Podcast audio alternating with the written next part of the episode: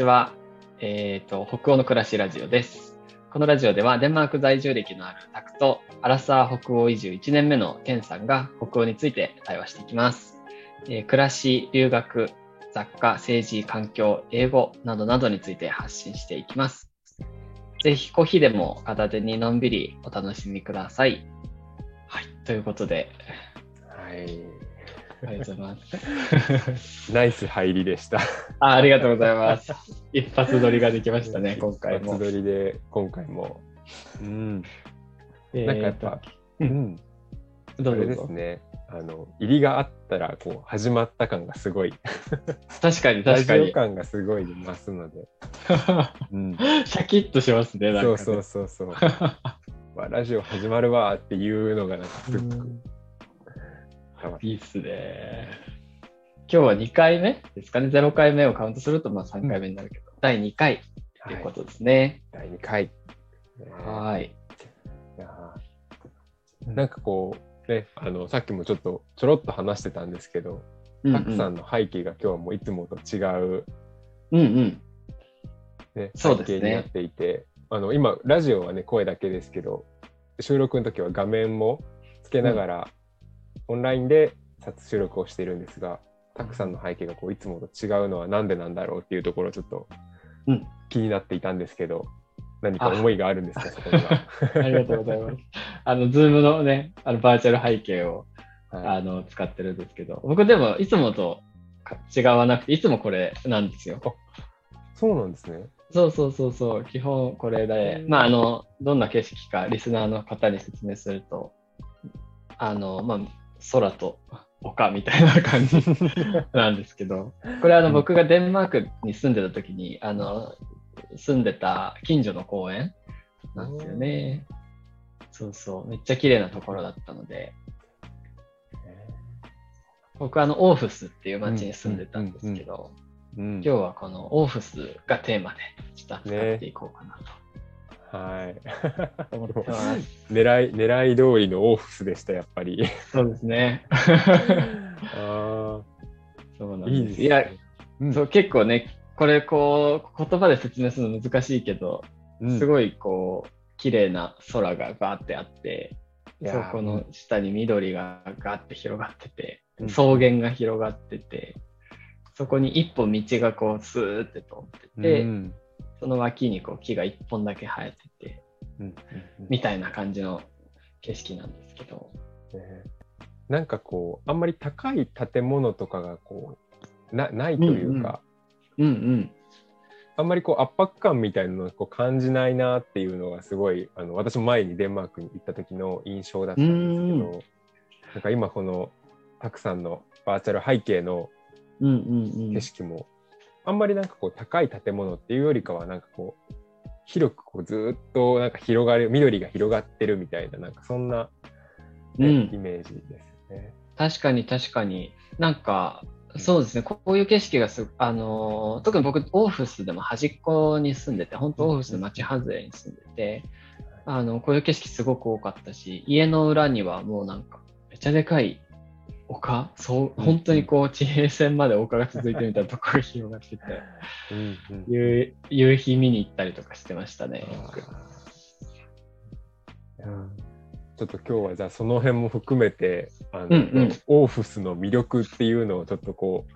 たくさんに語り尽くしてもらおうっていう、ね、いいんですか、時間にしたいなと。かなりマニアックですけれど、そうですね。オーフスっていう、ね、場所がどんなところなのかっていうのも、皆さんに知ってもらえたらなと思って、はい、ありがとうございます。ちょっとじゃあいろいろ話していっちゃう感じにしようかと思うんだけど、なんかそれだったらもうちょい準備しておけばよかったかもって今ちょっと湧いてる。いやもう語れるでしょ。そうですね。語れるところで、まあ僕2年間オーフスに住んでたので、そのまあ2年住んだ一人の経験としてちょっと、共有できればと思うんですけど、なんですかね、そもそもオーフスってどこにあるかっていうところからいくと、デンマークってこう島国なんですよね。コペンハーゲンがまあ首都ですけど、一番コペンハーゲンがある島が1個あって、でそれともう1個島が、ちょっとちっちゃめの島があって、そこにはオーデンセっていう、都市があって、オーデンセはアンデルセンですね、絵本作家のアンデルセンの出身の町で、うん、アンデルセン博物館とかがあったりするような島があって、それともう一つ、ドイツから陸続きになっている半島があって、はい、ドイツの北の上にピョンって伸びてるやつピョンって伸びてるありますよね。そうそうそう、あれが、ユトランド半島って言って、まあ、デンマークの中で唯一こう大陸と陸続きになってる場所で、オーフスはこのユトランド半島の、東側ですかね、にあるデンマーク第2の都市なんですよ。そうそう、なんかこう名前だけちょっとこう聞いたことがあるなっていう私の感想なんですけど、なんかこうどこにあるとか、なんかどんな感じなのかっていうのは全く、そうですよね。日本にいてオフスってあんまり聞かないと思うからオフスのものってね、あんまりないのかな。なんかカバンのメーカーが1個あるけど、それはなんか世界にも出してるみたいなんですけど、そんぐらい、どうですか、そのオーフスって、まあ、第二の都市って言われてるっていうことは、結構こうなんだろう、都会というか、なんかこうコペンハーゲンって規模感というか、でもタクさんが今こう、ね、バーチャル背景にしてる写真はすごいオーフス、すごい田舎の印象を受けるんですけど、あ、確かにそうです。どんな感じの街並みなんですか、オフスって。そうですね。オフスってなんか世界で一番大きい村って呼ばれてたりするんですよ。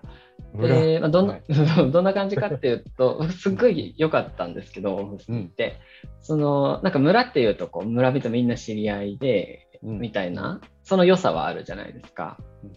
で、まあ、悪くすればちょっとそこ人間関係が狭いとか、こう娯楽がないとか、そういう面ももちろん田舎村にはあると思うんですけど、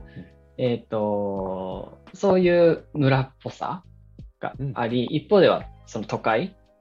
だとこう、まあ、モダンなものがあったりとか、文化的に結構発達してたりとかっていういい側面があって、一方でその結構孤独を抱えてしまったりとか、ね、その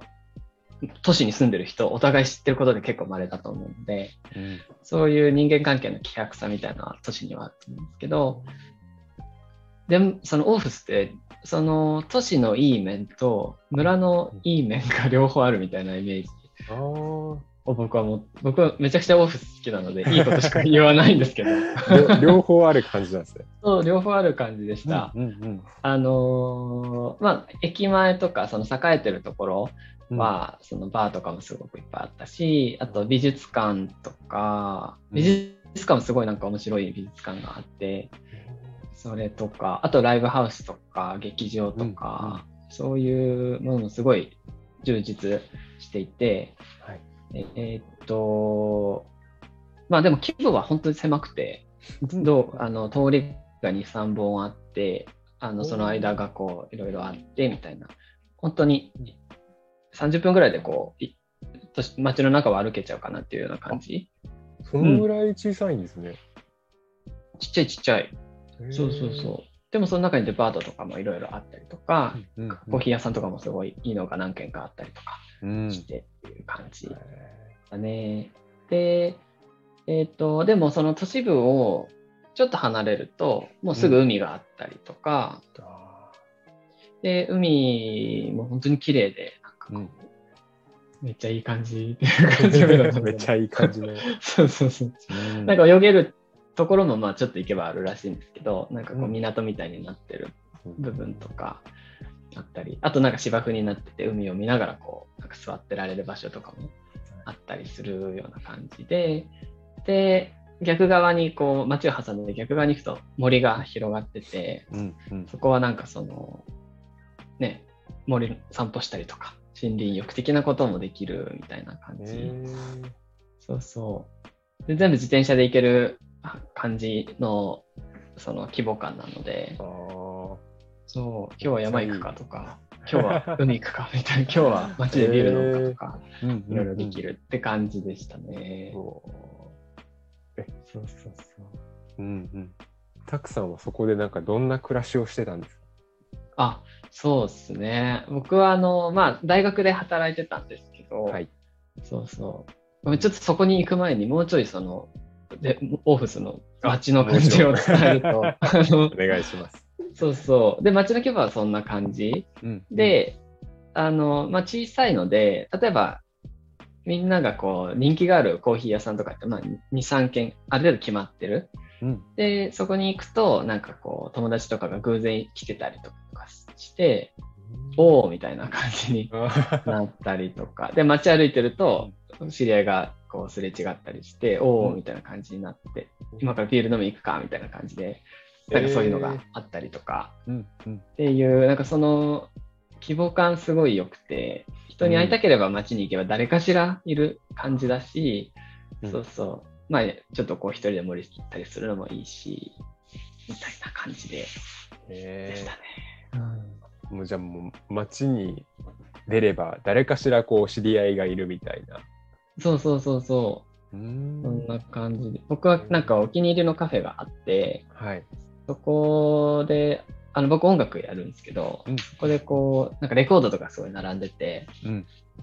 でそのレコードをすごい僕の好きなバンドのレコードとか置いてあって、うん、そこの店主にこれってあのレコードだよねみたいな感じでなんか仲良くなったりして、そうそうでそこにまあ週に1回とか通ってたんですけど、うん、そこに行くとこうそこのお客さんたちとも仲良くなったりして。そうそうそうそう、実際なんかそこに来てたお客さんでなんか画家の方がいたんですけど、おお画家、そうそうそこのカフェで会って、うんうん、なんかこう今度週末遊ぼうよみたいな感じで遊びに行ったりとか、画家の人と遊びに行ったんですね。あ、そうそうそう、画家の人はすごいなんかねすごい仲良くなって、そう家にも行ったし、うちの両親もその画家に連れてってデンマーク挨拶したりとかしてました。うちの両親も絵を描く人だったりするので。そうなんですね。そうそうそうそう、みたいな感じで本当、うんうん、誰かしすごい人の温かさが感じられる街だったかなって思いますね。なんか第二の都市っていうからすごい大きなイメージをちょっと持ってたんですけど、ここまで聞いてると結構なんかこう、うん、なんでしょう、規模感の小さいで結構あったかいアットホームな感じを、うんうん、確かに感じますね。うん、結構アットホームだったんじゃないかな。うん、もちろんなんかビジネスをやっていそうな地域みたいなのは結構あるんですけど、うんうんうんうん、でもそうです。なんかゴリゴリにこうめっちゃここは殺伐としてるよねみたいなとこあんまりなかったような印象が、うん、ありましたね。うんうんうん、そうそう。うん。そんな感じでしたね。あとなんかその、はい、古い街並みみたいなのもすごい残ってて、うんうんうん、なんか結構やっぱりその都市化が進んでいくとどんどん新しい建物が建っちゃって、うん、結構いろんな国の首都ってなんかどこも一緒みたいになっちゃうじゃないですか。でかいビルが並んでて、大きいこう並んでる感じが、そうそうそうそう。うん、そういう部分ももちろんオフィスにはあるんだけど、うん、そうじゃなくてなんかこう古いもの残ってる感じがすごくあって、うん、なんかオフィスに住んでる友達に言わせると、うんうん、オフィスはコペンハーゲンとかにも全然デンマークらしさが残ってるから、そういいとこに来たねみたいな感じで言ってくれてました。僕もコペンハーゲンに行った時でも結構こうなんですよ、デンマークらしさというか、なんか建物とかは結構昔ながらのが残ってる印象だったんですけど、うんうん、オフさんもっといやどうなんですかね。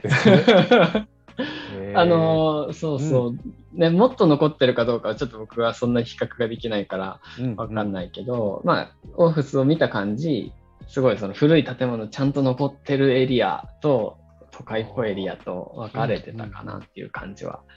ありますね。うんうん、なんかこうちょっと小耳に挟んだ程度なんですけど、デンマークの人って結構建物は古いものを大事に使うみたいな、なんかそんなこう風習文化みたいなのがあるっていうのをちょっと聞いたことそうだと思いますね。多分それってヨーロッパ全体で言えることなのかな、よくわかんないですけど、なんかその石造りの建物とか結構しっかりしてるから、はい、それがねずっと使われてるって感じありますよね。そう街歩いててもなんか、あ、これは1800年代のやつなんだとか、書いてあるので、建物にいつできたかが。それは民家なの？それともそのなんか建造物として残してるみたいな感じなんですか？あ、民家とかも普通に。民家で。そうそう。あ、これは1700年代なんだとか、そういうの結構あったような気がします。なんか1700年代に作られた建物に住むってちょっとなんかロマンを感じますね。ねえ、いいよね。住みたい。そう。僕はね住んだことないんですけど、それ建物には。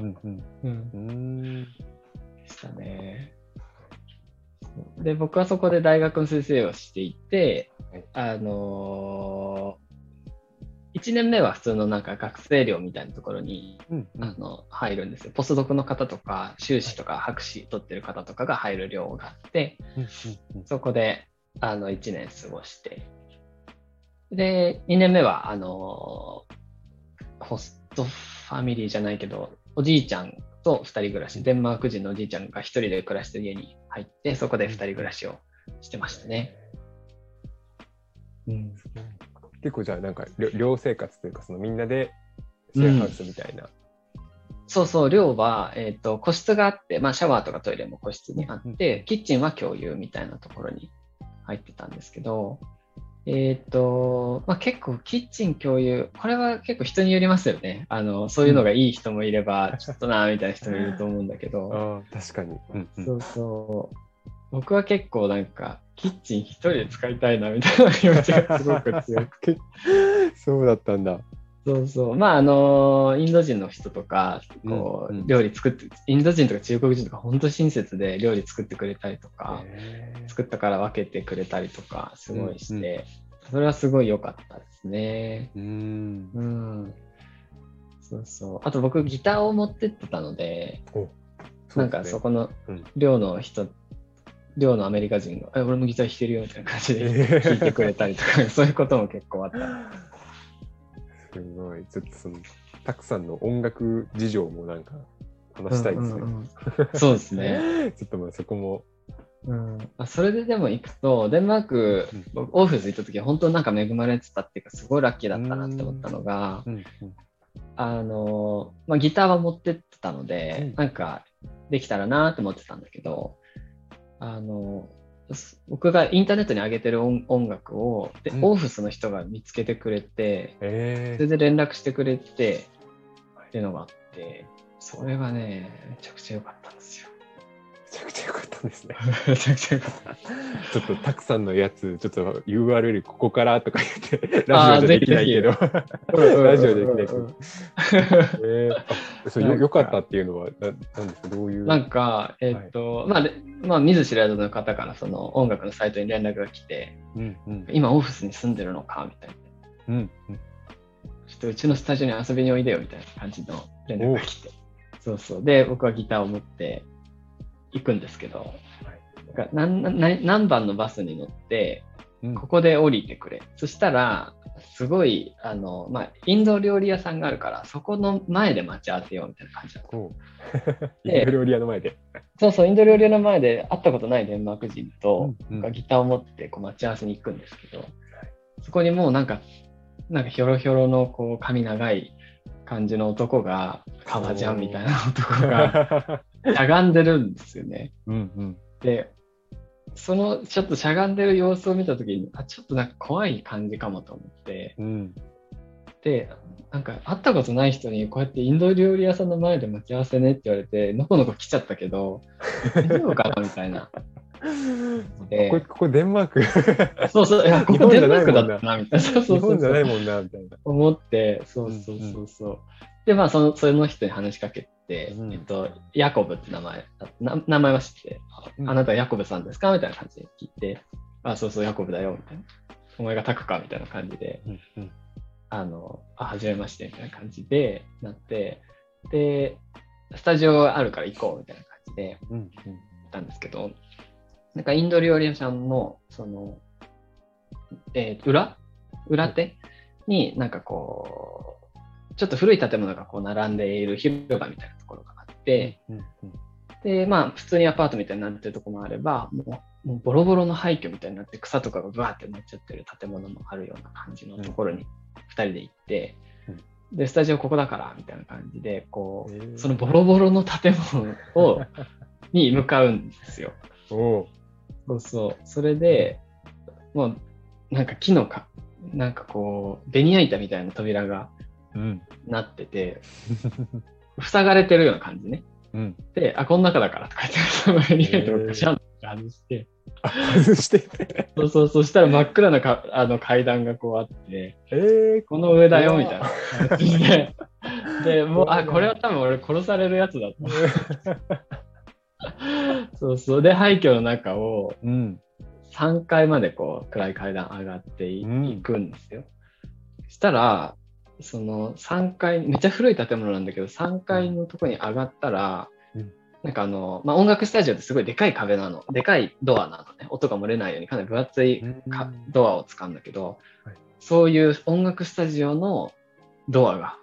そこにいきなり現れていきなりそうそうと思って真っ暗な道からそうそうそうで開けたら、うん、その中がすっごい素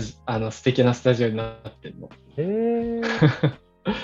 でなんかその廃墟の建物の感じで絨毯とか敷いてあって、うん、めっちゃ照明とかもそれこそヒュッゲな感じで、うん、なんかこう間接照明でオレンジ色の光 で楽器とかももう乱雑にこう置いてあってして、うん、すごいなんか秘密基地みたいなスタジオがあって、うん、なんだこれみたいな感じでテンション上がってそうそうそうテンションめっちゃ上がって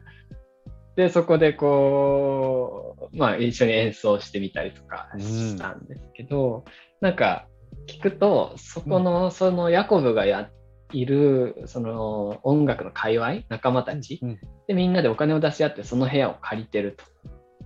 でその建物自体はもう古いんだけど、うん、そこのフロアだけ電気を通して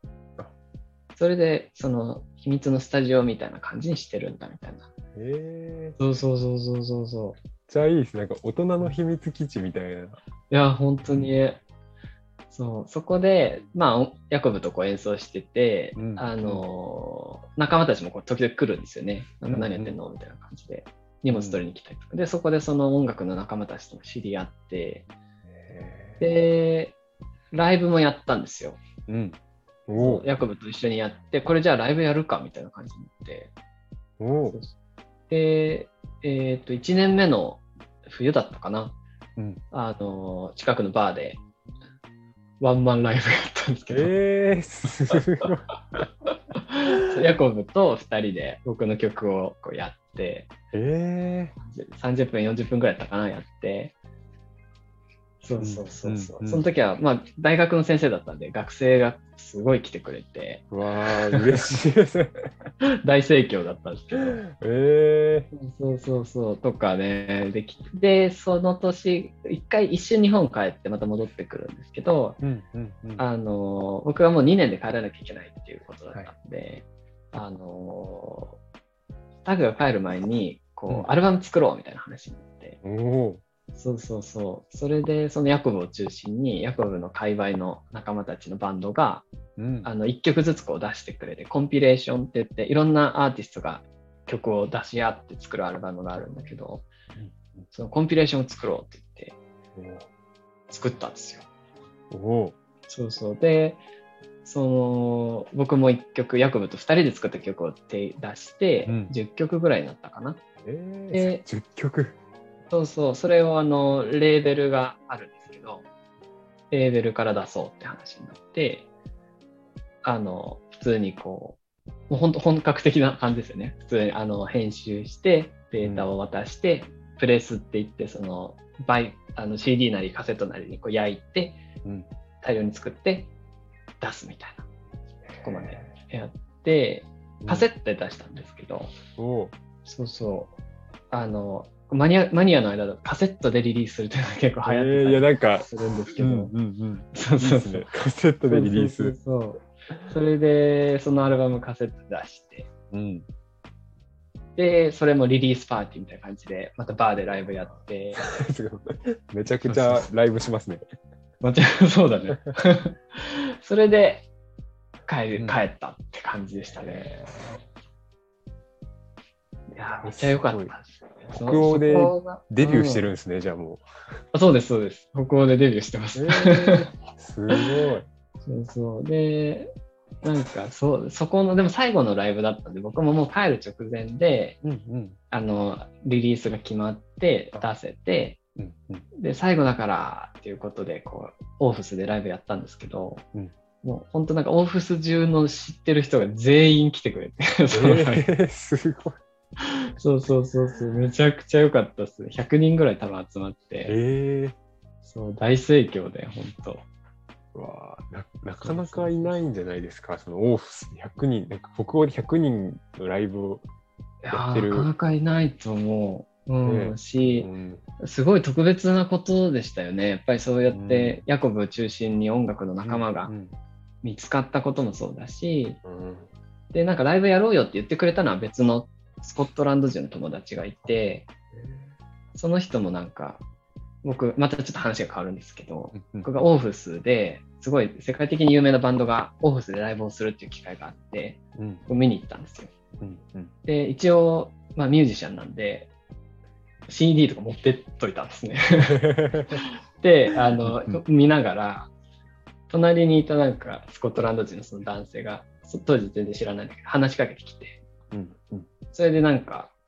仲良くなって、あ、ここ CD あるからみたいな感じで渡して、ですごいそこで気に入ってくれて友達になって、うん、一緒に飲んだりとか しながら、でタクが出る前に最後ライブやろうよみたいな感じで言ってくれて、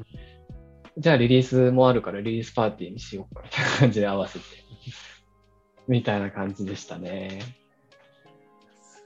いいな。そう。北欧でデビューしてるアーティストの方だとはちょっと存じ上げずどうも北欧でデビューしてるアーティストでございますあのタクさんなんですねっていう感じになってきましたいやまあでもねそんななんかでかいレベルじゃないからさ、うん、しょぼいんだけどでも向こうでリリースした作品があるっていうのはめちゃくちゃ本当にいい思い出ですよね、うんうんうん、いやなかなかできないね、うん、いや本当に貴重だった、うん、ですよね。いやー、そう、いいっす。ちょっと北欧オーフスのちょっと魅力まだまだなんか語り足りなそうなんで後半もまだまだ出てきましょうか、はい、一旦じゃあこの辺りで、うん、前半切ってですかね。はいはい前半戦はここまでということで後半またオーフス話になりますかね、はい、かもしれないですねはい、はい、じゃあ一旦はい、はい、ありがとうございます。